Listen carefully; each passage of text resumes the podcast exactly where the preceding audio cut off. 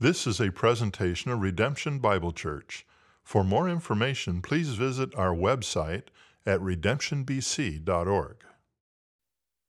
Well, hey, so we just got back from vacation, and one of the things that we did a lot of while we were away was walking. A lot of walking. And as we walked along the busy city sidewalks, the way it would typically go is I would be out front leading, and then Ethan and Sean would be following behind, and then Jill would come along to make sure that nobody got left behind as we were walking.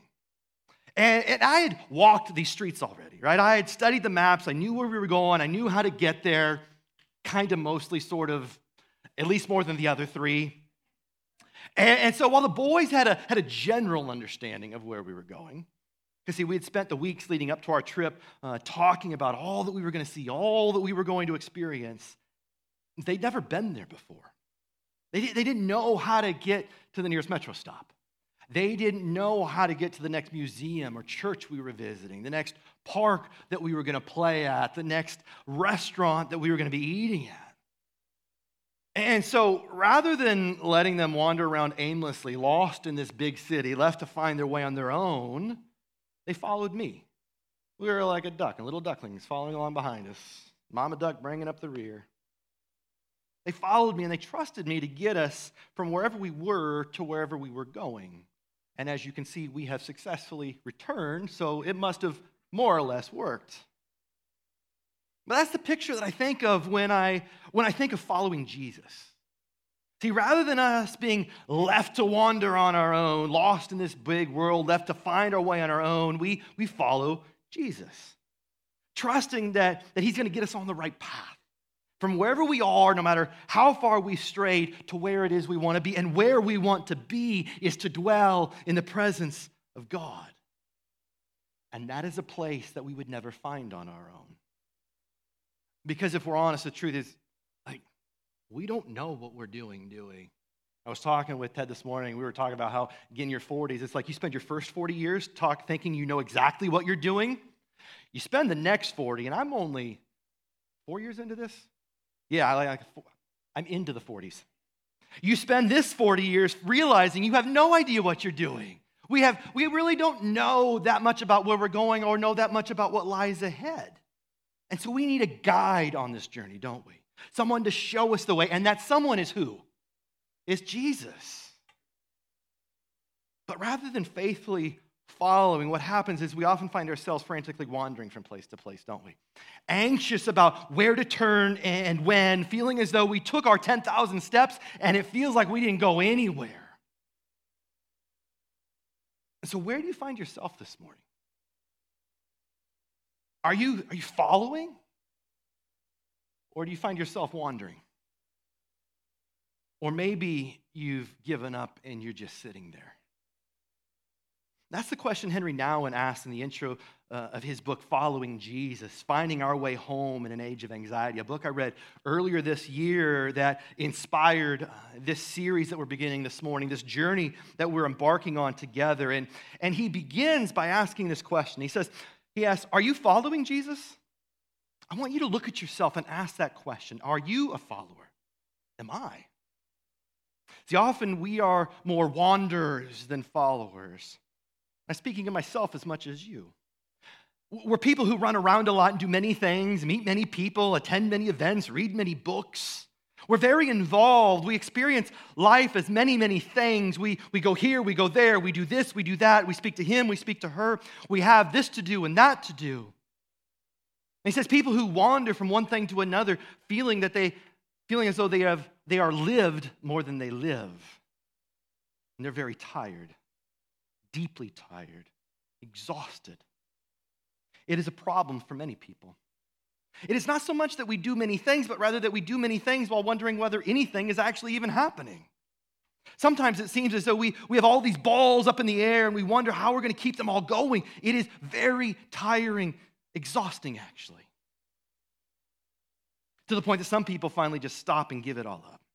They say it was 5 years ago and nothing's happened since then. And they sit there and do nothing. Nothing excites them anymore.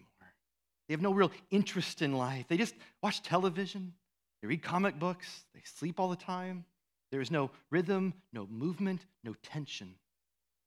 It says they've moved from wandering to just sitting there. These people are also very tired. There's a real tired fatigue there. Both types of people, the running around ones and the just sitting there ones, they're not moving anywhere. And I think that resonates with us, doesn't it? I think it resonated with us 3 years ago, and it most definitely resonates with us after the last 2 years. And so my prayer for this series is that if you feel like you are frantically wandering around or just dejectedly sitting there, that you, over the course of this series, will hear the words of the Good Shepherd calling out to you, turn to me, trust in me, follow me. And that our time together in this series would be formed by the words of Jesus over these next 8 weeks in the Gospels as we faithfully follow the way of Jesus. And we're going to begin our journey with an invitation from Jesus, an invitation to come and see, an invitation that we're going to see Jesus extend to his first disciples in this passage in John 1, an invitation he is extending to each and every one of us this morning. Before we take this first step on the journey, I want to invite you to join me in prayer, reading this prayer that Henry closes his intro with. And so pray this out loud with me. Dear Lord, be with us today. Listen to our confusion and help us know how to live it. We don't know the words. We don't know the way. Show us the way. Help us listen to your voice in a noisy world. We want to be with you. We know you are peace. We know you are joy. Help us to be a peaceful and joyful people. These are the fruits of living close to you. Bring us close to you, dear Lord. Amen. Well, if you haven't already, let's open our Bibles, New Testament book of John, the fourth gospel, Matthew, Mark, Luke, and John. We're going to be in the opening chapter in verses 35 to 42, where the Apostle John, he shares his own story of how he began to follow Jesus. And he begins in verse 35 and 36. Look down with me. He says, the next day again, John was standing with two of the disciples, and he looked at Jesus as he walked by, and he said, behold, the Lamb of God. Now, the Apostle John, he wrote his gospel, he says later on, so that you may believe that Jesus is the Christ, the Son of God, and that by believing in him, you may have life in his name. His sole purpose in writing was to point people to Jesus. And the same was true of John the Baptist. Now, we got a couple of Johns going on here, right? So let's do a little housekeeping to keep them all clear. The Apostle John is just going to be John. He wins. He's John. The other John, we're going to call John the Baptist. I may just call him JB at times. I don't know. We got John, we got JB. We good with that? Okay. Now, 2 days ago, John opens his gospel here talking about a week's activities that begin with the baptism of Jesus and end with a wedding in Canaan where Jesus turned water into wine, his first sign. And so 2 days ago from today, as JB's baptizing in the Jordan River, some Jewish priests come. And they're starting asking him these questions. He's like, who do you think you are? You think you're the Christ? You think you are Elijah returned? You think you're the prophet that Moses said would come? And John the Baptist, he answers saying, like, I'm not any of that. He's like, I'm just the opening act. I'm the guy before the guy. I'm here to get you ready for when the guy comes. And that's exactly what happened on the next day. 1 day ago, as John the Baptist, he's back baptizing people, and John says he saw Jesus coming. And he declared, behold, the Lamb of God who takes away the sin of the world. He's like, this is the guy I was telling you about. It's just like the lambs that were sacrificed each year at Passover. Jesus would be sacrificed at Passover in 3 years, wouldn't he? But unlike those lambs, Jesus, as the Lamb of God, was the once and for all sacrifice who would take away and atone for the sin of the world. Like, that is who Jesus is. That is why Jesus came. That is why this matters for you. And so then on the next day, today, in this story, John the Baptist, he's standing there with two disciples. He's standing there with Andrew, we see it later on in verse 40, and with John. And it says Jesus walked by. And once again, JB, he points people. He points people not to himself, but to Jesus. Right, just as Matthias Grunewald depicted in this beautiful 16th century altarpiece that is in France today. You see the guy with kind of the not great haircut in the bottom corner, and he's holding God's word, and he's got like this 4-foot finger, right? That's John the Baptist pointing to Jesus, not to himself. Because see, he spent his entire life preparing the way for Jesus. He spent his entire ministry pointing people to Jesus. And like every time I read this passage, I come away amazed. I'm amazed by the emotional health and spiritual maturity that he portrays. Two things that I think are in short supply today. See, our insecurity leads us to be threatened by others, doesn't it? We're threatened by others, especially those who might take the spotlight away from us, who might outshine us. And so rather than building others up, we seek to tear others down, protecting our power, protecting our status, protecting our rights. And in the end, rather than being known by what we are for, we are known by who we are against. And as a result, we push people away from Jesus. We have this siege mentality, this scarcity mindset that we constantly operate out of a state of fear.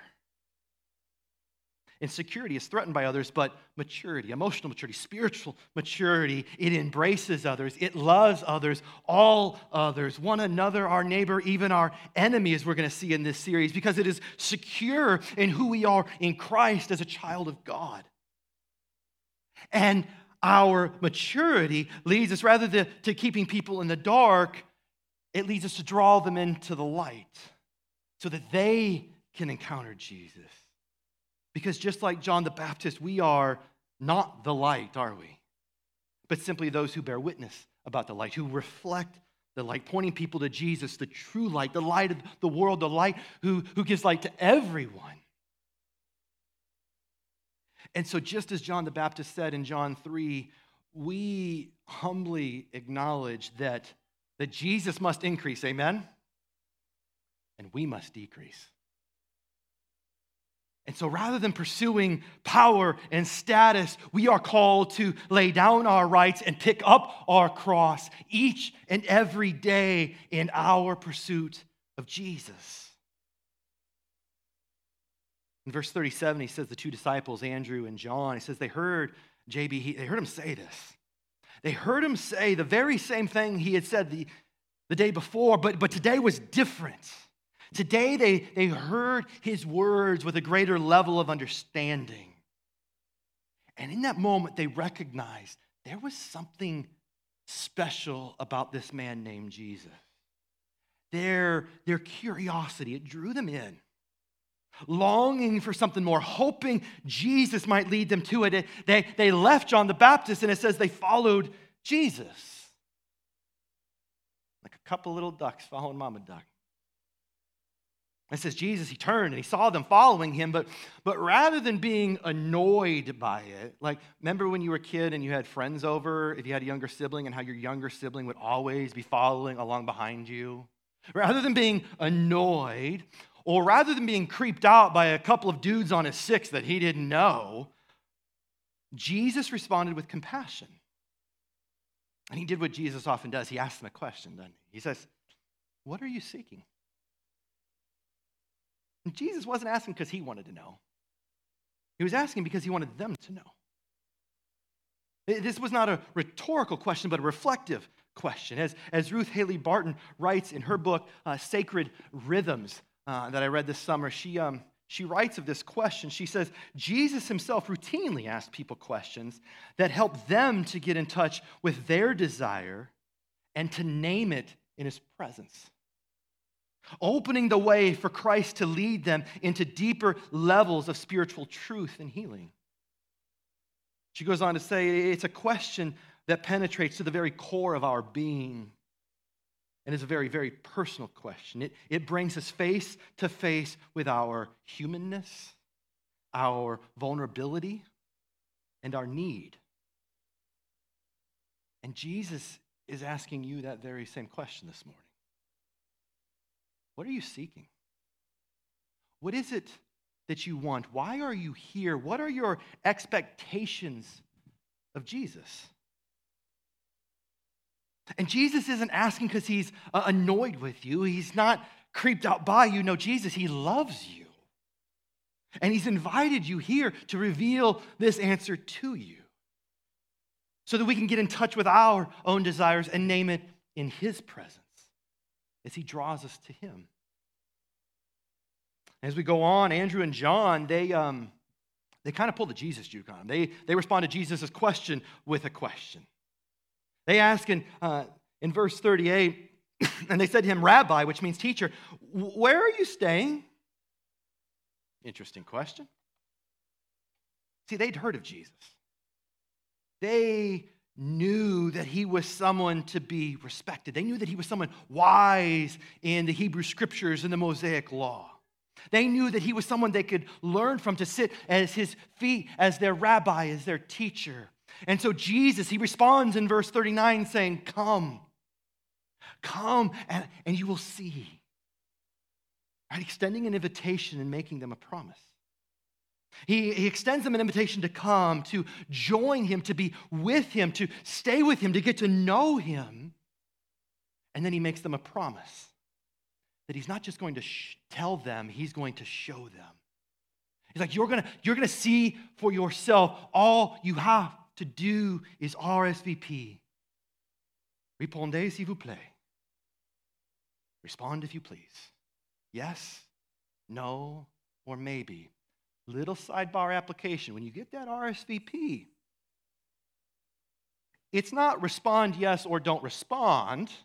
It's respond yes if you're coming, no if you're not coming, and maybe if you maybe are coming. Good? Okay, got nothing to do with anything, just proper etiquette, I think. I don't know. But unlike, Jesus' invitation's different. See, you guys ever do one of those timeshare things? Ever heard of those timeshare things? See, in those timeshare invitations, they come with a free night stay at this incredible resort as long as, there's a string attached, there's a condition, as long as you listen to this hour-long info session, they call it.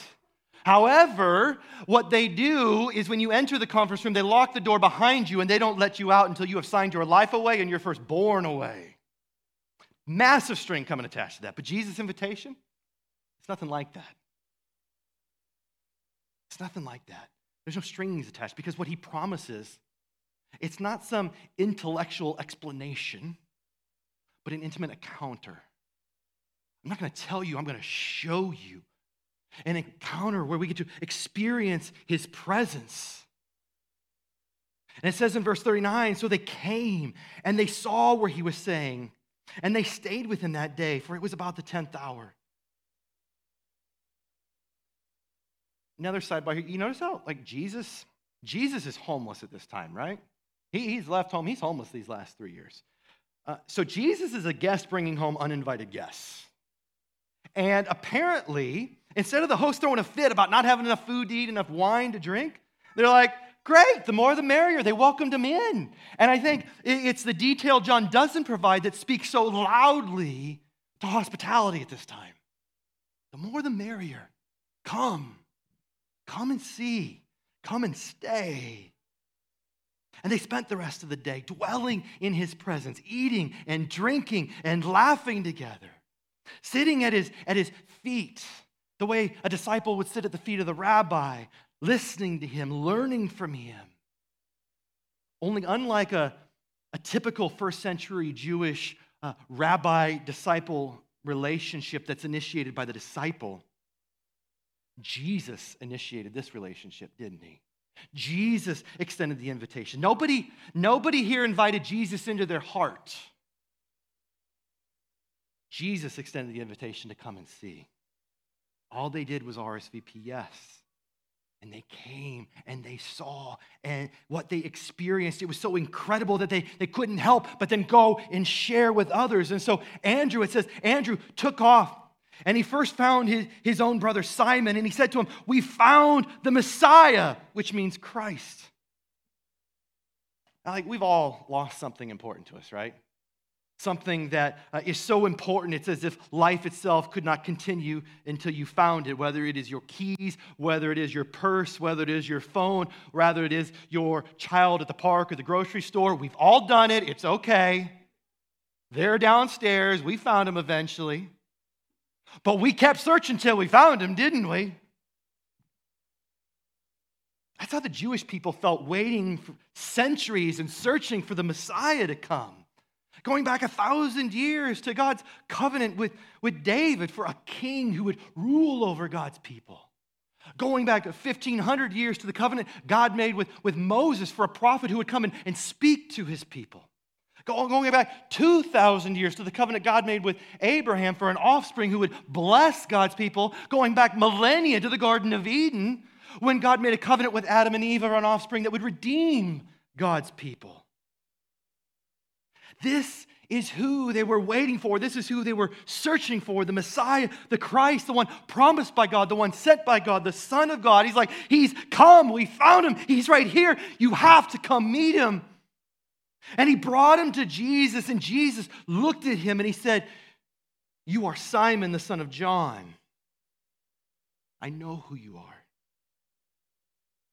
But now that you've met me, now that you've encountered me, you shall be called Cephas," which means Peter, which means the rock. Just as Andrew and John were forever changed by accepting the invitation and encountering Jesus, being born again, being given new life, eternal life, the same was true for Simon. And not because of anything that he did. No, but simply by Jesus speaking over him, claiming him as his own. And Simon's transformation was so radical that his identity was forever changed, marked by his name being changed, just as Abram's name was changed to Abraham and Jacob's name changed to Israel. Simon's name was changed to Cephas in Aramaic, to Peter in Greek, which means rock. Because what we know to be true is that Jesus does not leave you the way he found you, amen? He does not leave you the way he found you. We are forever changed by our encounter with Jesus, our lives transformed as we dwell and worship in his presence, being formed into his image, shaped by his words as we faithfully follow his way. And all that he is asking of us today is to accept this invitation to come and to receive his promise that he will show you who he is, why he came, and why that matters to you, to your life, and to your eternity. And so I want to extend that invitation to you to come and see by taking the same three steps that Andrew and John took in this passage, to listen, to ask, and to dwell. I want to invite you to listen to the words of Jesus, listening intently, listening, seeking to understand what it is he is saying and why. And so if you desire to more faithfully follow the way of Jesus, to instead of wandering, begin following, instead of sitting, to begin moving, I want to invite you to come and listen to the words of Jesus over the next 7 weeks of this series. Because what we're going to hear Jesus do, we're going to hear him extend the call to follow him next week. Give us a command to love one another, extend a challenge to love our enemies, an offer to come and rest, explain the cost that we need to take up our own cross, as he promises a reward that his joy will be ours and a promise that he will be with us always.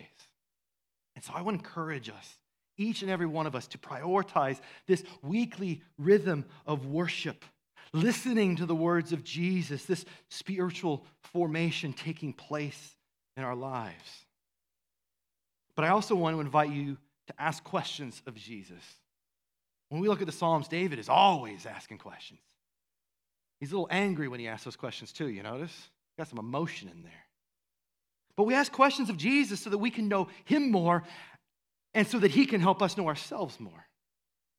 And so if you desire deeper intimacy in your relationship with Jesus, I want to invite you to come and learn more about the way, our 3-year journey of spiritual growth and formation here at Redemption, where we read and reflect and where we ask questions. We ask questions of ourselves.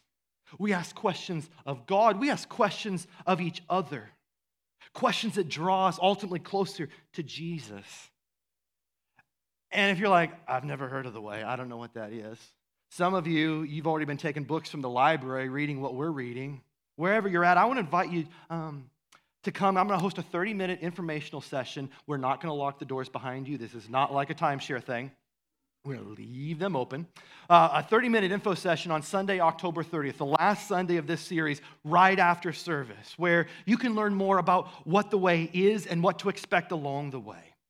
And in the meantime, if you're like, I don't really know what this is, but I want to know more, 2 things. Number 1, go to our website, and underneath the ministries header, you'll see our page about the way, and you can read more. And 2nd, ask questions of the 14 people that are currently in the way. They're not in the way. They're participating in the way. Still working on language there. Ask these 14 people who began their 3-year journey back in January, and ask them how they are growing. They'll do an even better job of explaining. But then 3rd, I want to invite you to dwell in the presence of Jesus. And I want you to dwell in the presence of Jesus, not by a very strict, rigorous reading plan of getting through the Bible in the next week. We'd all have to take off work for that. But through this daily rhythm of simply sitting with God in silence, which sounds absolutely excruciating, doesn't it? Like, I think I'd rather read the Bible in the next week than sit in silence. But here's the thing. If you're feeling exhausted from this overflowing schedule, if you feel like you are frantically running around all over the place, not knowing where or when to turn, I want to invite you to just like slow the pace, quiet the noise, and simply be in the presence of God, our Abba, our Father, as his beloved child, by spending just a couple of minutes in silence and solitude with him each and every day. And if you're like, I don't know how to do that, I don't know where to start. Because like sitting in silence is way more complicated than it sounds at first, isn't it? Or at least we make it out to be. Then if you resonate with that, what I want to invite you to do, there's Ruth Haley Barton wrote a book called Invitation to Solitude and Silence that I have found incredibly helpful in providing very practical steps to begin incorporating this spiritual practice to the point that it's how I begin nearly each and every day now. I'm going to include a link to all these books in the sermon notes on our website. And if you're like, I really love that book, I can't afford to get a book, well, you just come find me. I'll go get it for you. The only string attached when I buy you a book is I want to have coffee with you when you're done. I want to see how it's going. That's it. It's not even much of a string. And if you don't schedule the coffee, you still get to keep the book. I'm not like tracking you down. I can extend the invitation to come and share. But you know, when we do this, the natural next step for those who have come and seen, you know what it is? It's to go and share with others. It's to do what John the Baptist did. It's to do what Andrew did. See, those who accept the invitation to come and see, those who have experienced his presence, who have surrendered their lives to Christ, we can't help but go and invite others to come and to experience it themselves. So I want to invite you to invite someone else, a friend, a family member, a neighbor, a coworker. I want you to invite them to come and to see and to experience. You don't need to give them a theological explanation of anything other than there's this guy named Jesus, and I'd like you to come meet him. And I'd like you to meet some of his people. And God willing, we're not like that caricature of the church that you've heard about or read about or seen tweeted about. What better way to love your neighbor as yourself than invite them to come and see and to experience his love, his acceptance, his presence, his people, his forgiveness themselves. And hear me, that is true no matter who they are, right? That is true no matter what they have done. That is true no matter how far they have strayed or how far long they may have been away. and we extend that invitation to them, knowing Jesus loves them. This we know because what told us so? The Bible told us so. We sing that song. Knowing that Jesus loves them just as he loves you, extending the invitation to them that he personally extended to you, an invitation to simply come and see. Let's pray. Thanks for listening. For more audio content and information about redemption, please visit our website at redemptionbc.org.